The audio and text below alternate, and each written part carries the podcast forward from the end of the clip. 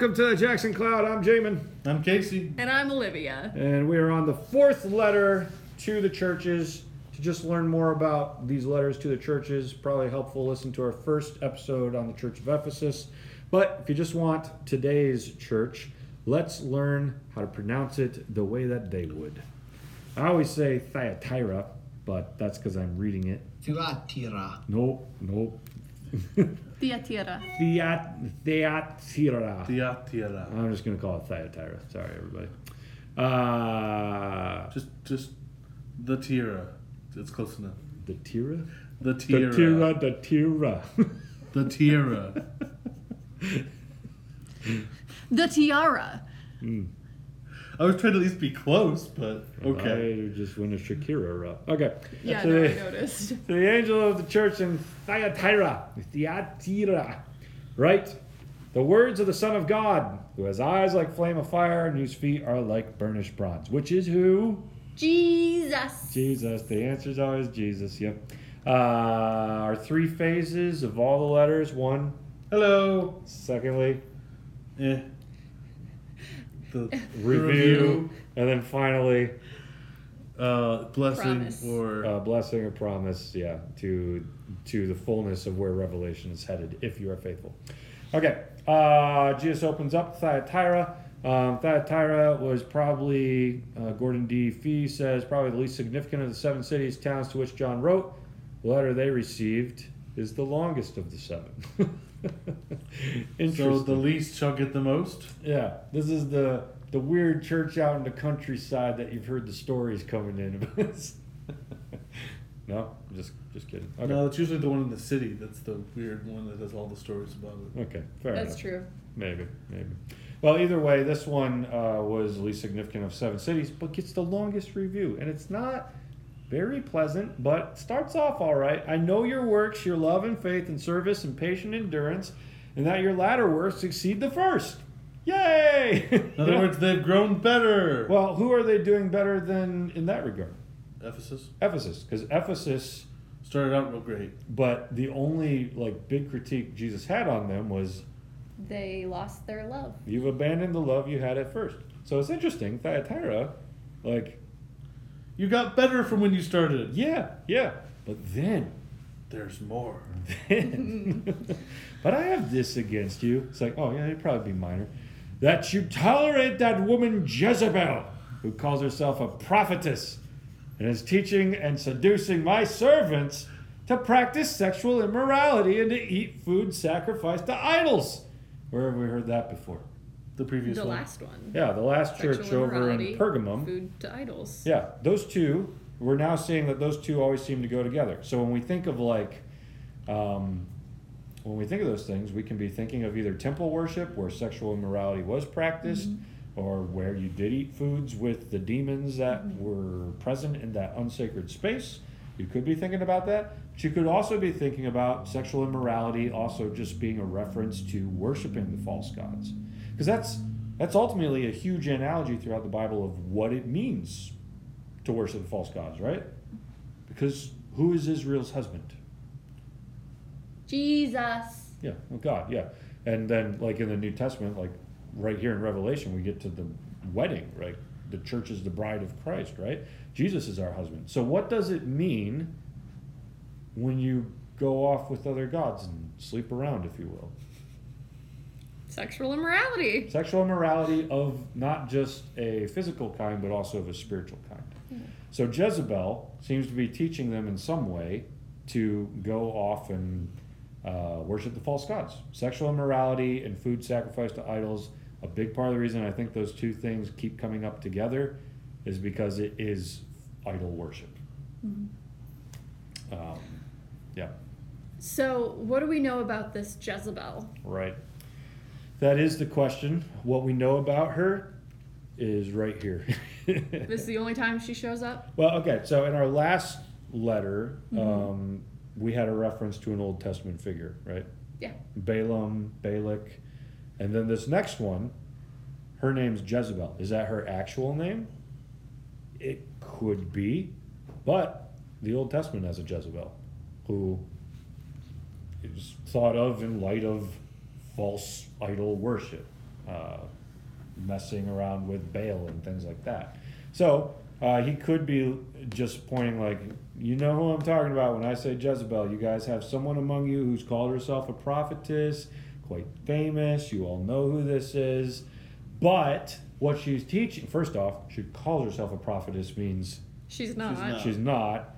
Secondly, she's teaching and seducing my servants, so she's acting like a, a one of the false teachers, false apostles, false prophets, things like that.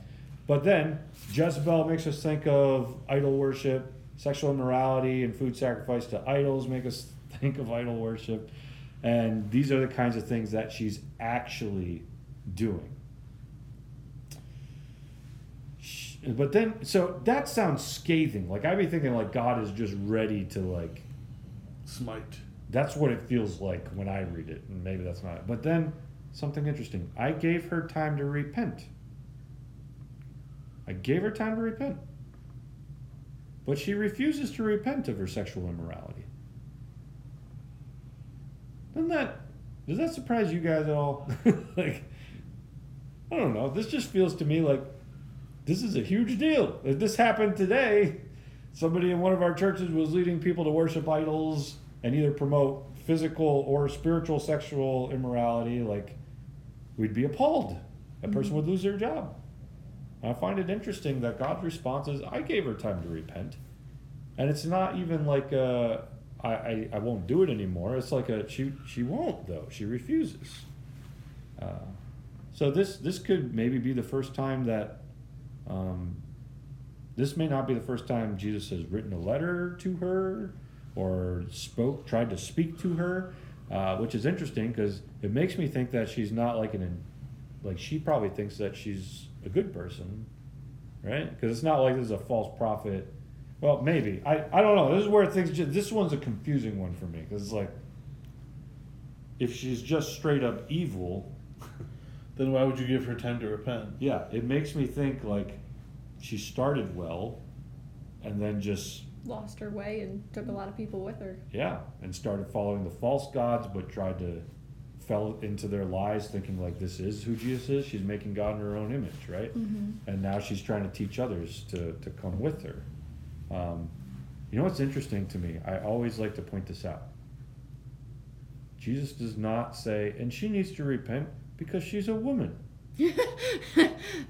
Like she's clearly a church leader or a false church leader. Right. I, you know, again, it's hard to kind of tell that, but he's, he's not like, what does she think she's doing, leading in a church when she's a woman? Like that's not even here.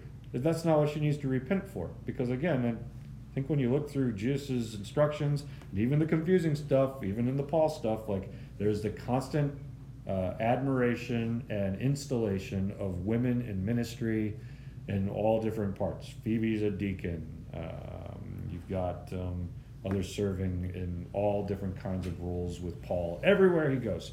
We won't go down that trail, I think, because we've already done a whole episode. Did we do a whole episode? If we did, Pretty it sure was a did. long time ago. Yeah. Um, but yeah, right here, one of the things against her is not that she's a woman in church leadership. It's that she's a heretic in church leadership. um, uh, behold, I will, uh, I will throw her onto a sick bed. Those who commit adultery with her, I will throw into great tribulation, unless they repent of her works. I feel like that sick bed word is an intentional um, analogy there, right? Like the place where she has made her bed, the place where she has committed adultery, slept with all these people, be it spiritual false worship or actual bringing sex into some kind of ritual in the church. I don't know. She's clearly messed things up horribly. Um, but uh, what was her bed where things were What are you getting at, Jamin? Go- Spicy. going on. now, now that's your sick bed. That that's where you will die, if you will. That's like you have made your own deathbed in, in ways because of that, right? Uh, and those who commit adultery with her, I will throw into great tribulation unless they repent of her works. So it's not just like that people are not responsible for their sins because they just accidentally fell under some other leader. No, like you guys should have known better, mm-hmm. and you need to wake up and listen. You guys will pay up for that too. Unless they repent of her works, and I will strike her children dead. Intense. Very much so. You thought your last ones were intense. I will strike her children dead. Now, but is that like her actual children? See, that's what I'm wondering because we've got this talking about um, her and her followers and then her children. But like, is her children another way just to say, you know, like the people she is teaching? Like, Yeah. are those her children, or are we talking actual children? Because again, like we don't really know anything about this woman. Like, Mhm. she might not even have actual children. Yeah.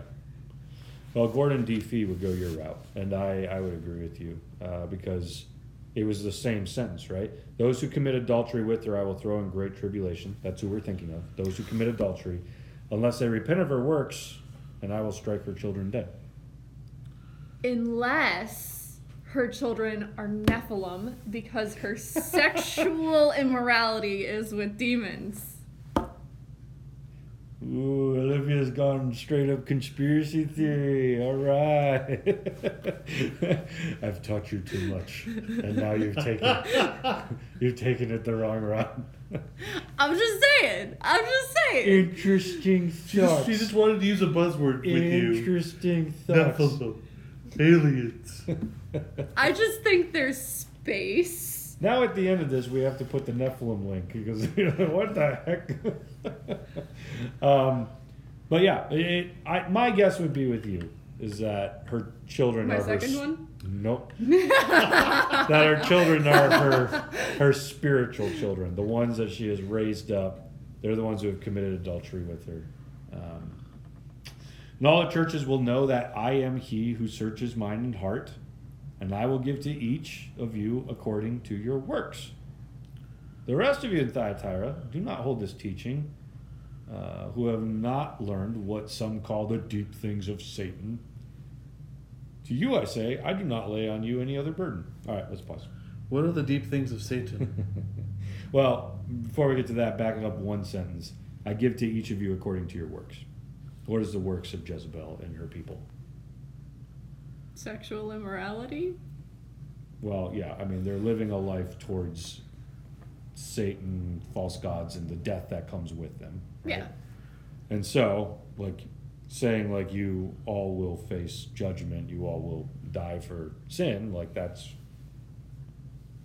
That's what sin does. It disintegrates us and eventually kills us. So it's like the turning you over to your works. So if you're going to live that way, you're going to get that. But likewise, uh, I search the mind and heart. So if I see those of you doing the other things, uh, love, faith, service, patient endurance, the things that we said before Jezebel, like you also get the uh, what's according to your works, right? so if you're patient, I will be patient with you also. And if you're gonna follow all this stuff that's just pulling everything apart, then you're gonna face your own end as well. Uh, but yeah, the rest of you in Thyatira who do not hold this teaching, so who aren't aligned with Jezebel, wow, what a church split! like, what an extravagant like problem to have in your your church. Uh, uh, Ancient times church split. yeah. Uh, it's interesting that that's all going on in one place, right? Uh, but to the rest of you in Thyatira who do not hold this teaching, who have not learned what some call the deep things of Satan, to you I say, I do not lay on you any other burden. What do you think the deep things of Satan are? Like, that's just been connected, I think, to Jezebel, right? Right. It probably has to do with what she's teaching. Mhm. Like, I mean, like we said, we don't know how purposeful this has been on her part. Like, maybe she's not realizing that these are the deep things of Satan, Mhm. yet they are. I mean, do you think converting it to modern, like, you think it was like witchcraft? Uh, I mean, you could fit that into a lot of the analogies, but that wouldn't be my first thought. But you, you could go there. Like, are they all here uh, trying to do magic and all that? Probably not. So, but it's all that stuff too. That's connected to the false gods. So, like, you could go that route. Maybe that's part piece of what some of them are doing. Yeah. I'm Um, just throwing out a guess because I'm just, even though it doesn't say that, you know, the deep things of Satan feels like it could be a Well- multitude of things. Yeah. What if the deep things of Satan are in Jesus is in air quotes? What if it's a slogan like maybe Jezebel and her following is come to me and learn the deep things of God, right? What if Jesus is air quoting to like say what it actually is? Mm-hmm. You've heard that slogan, Jezebel and her deep things of Satan, you know, like it could be Jesus in a sense just be like that's it's not the deep things of God. It's not the deep things of me. So it could be like a little bit of critiquing Sarcasm? sarcasm on Jesus' part. That- That's what Gordon D. Fee points out, and I, I feel like that makes sense. I don't like it as much. She's not going around teaching the thinking. She's not. She's at least not going around follow me in the deep things of Satan. That wouldn't make Right. sense, right? The church would have kicked her out for that. For sure. Right. So it could make sense though that like the deep things of God. Uh, no, not really. Um, could be that, but maybe not. Uh, to you I say, I do not lay on you uh, any other burden. Only hold fast what you have until I come. The one who conquers and keeps my words until the end. So this is the blessing, as always, that he ends on. Uh, to him I will give authority over the nations, and he will rule them with a rod of iron, as when earthen pots are broken in pieces even as I myself have received authority from my Father. And I will give him the morning star. He who has an ear, let him hear what the Spirit says to the churches. Yeah. Sorry. Longest letter. Strange stuff. Like even the blessing is longer than the other blessings. Right? And we said what? Didn't we say this was like the least uh No. least significant of the seven cities that John writes to. So what the heck is going on over there? a lot, yeah. apparently. And why is the blessing at the end so much longer to like, you know, you'd almost think that that one belonged with the ones who you're going to go to jail for 10 days. Right. uh, but here it's like Jesus is really trying to call them out of it, right? Like, come on, guys. Like, this doesn't need to end this way. Like, you can still fix this. Jezebel herself has chance to fix this if she's willing to fix this. Um, but the one who conquers, which Jesus has constantly used so far to talk about uh, the resurrection, that death is not the end, but you are actually conquering Satan if you are martyred. Uh, who keeps my works until the end? To him, uh, keeps my works until the end. That's also important, I think, for today's church to hear, because we often we would say, keeps my f- faith in me until the end, which is also true and has already been said in the other ones. But here, instead of talking about faith to the end, Jesus is talking about works to the end. Does your faith consist of works? Yeah. I mean, you don't have to own up to it. I'm just. I mean, um, uh, well, I mean, yes, it should. yeah, There. Is that better? yeah, yeah. yeah. I, again, I think E.P. Sanders said it best, and I'm probably gonna mess up the quote, but faith. no, Just Google it. I'm just gonna pull it up. I know. You right don't want to get it at. wrong. Sanders posts. Jamin. Okay, there you go. Salvation is by grace, but judgment is according to works. Works are the condition of remaining in, but they do not earn salvation. Nice. You ever hear it said like that before? When you posted it, yes.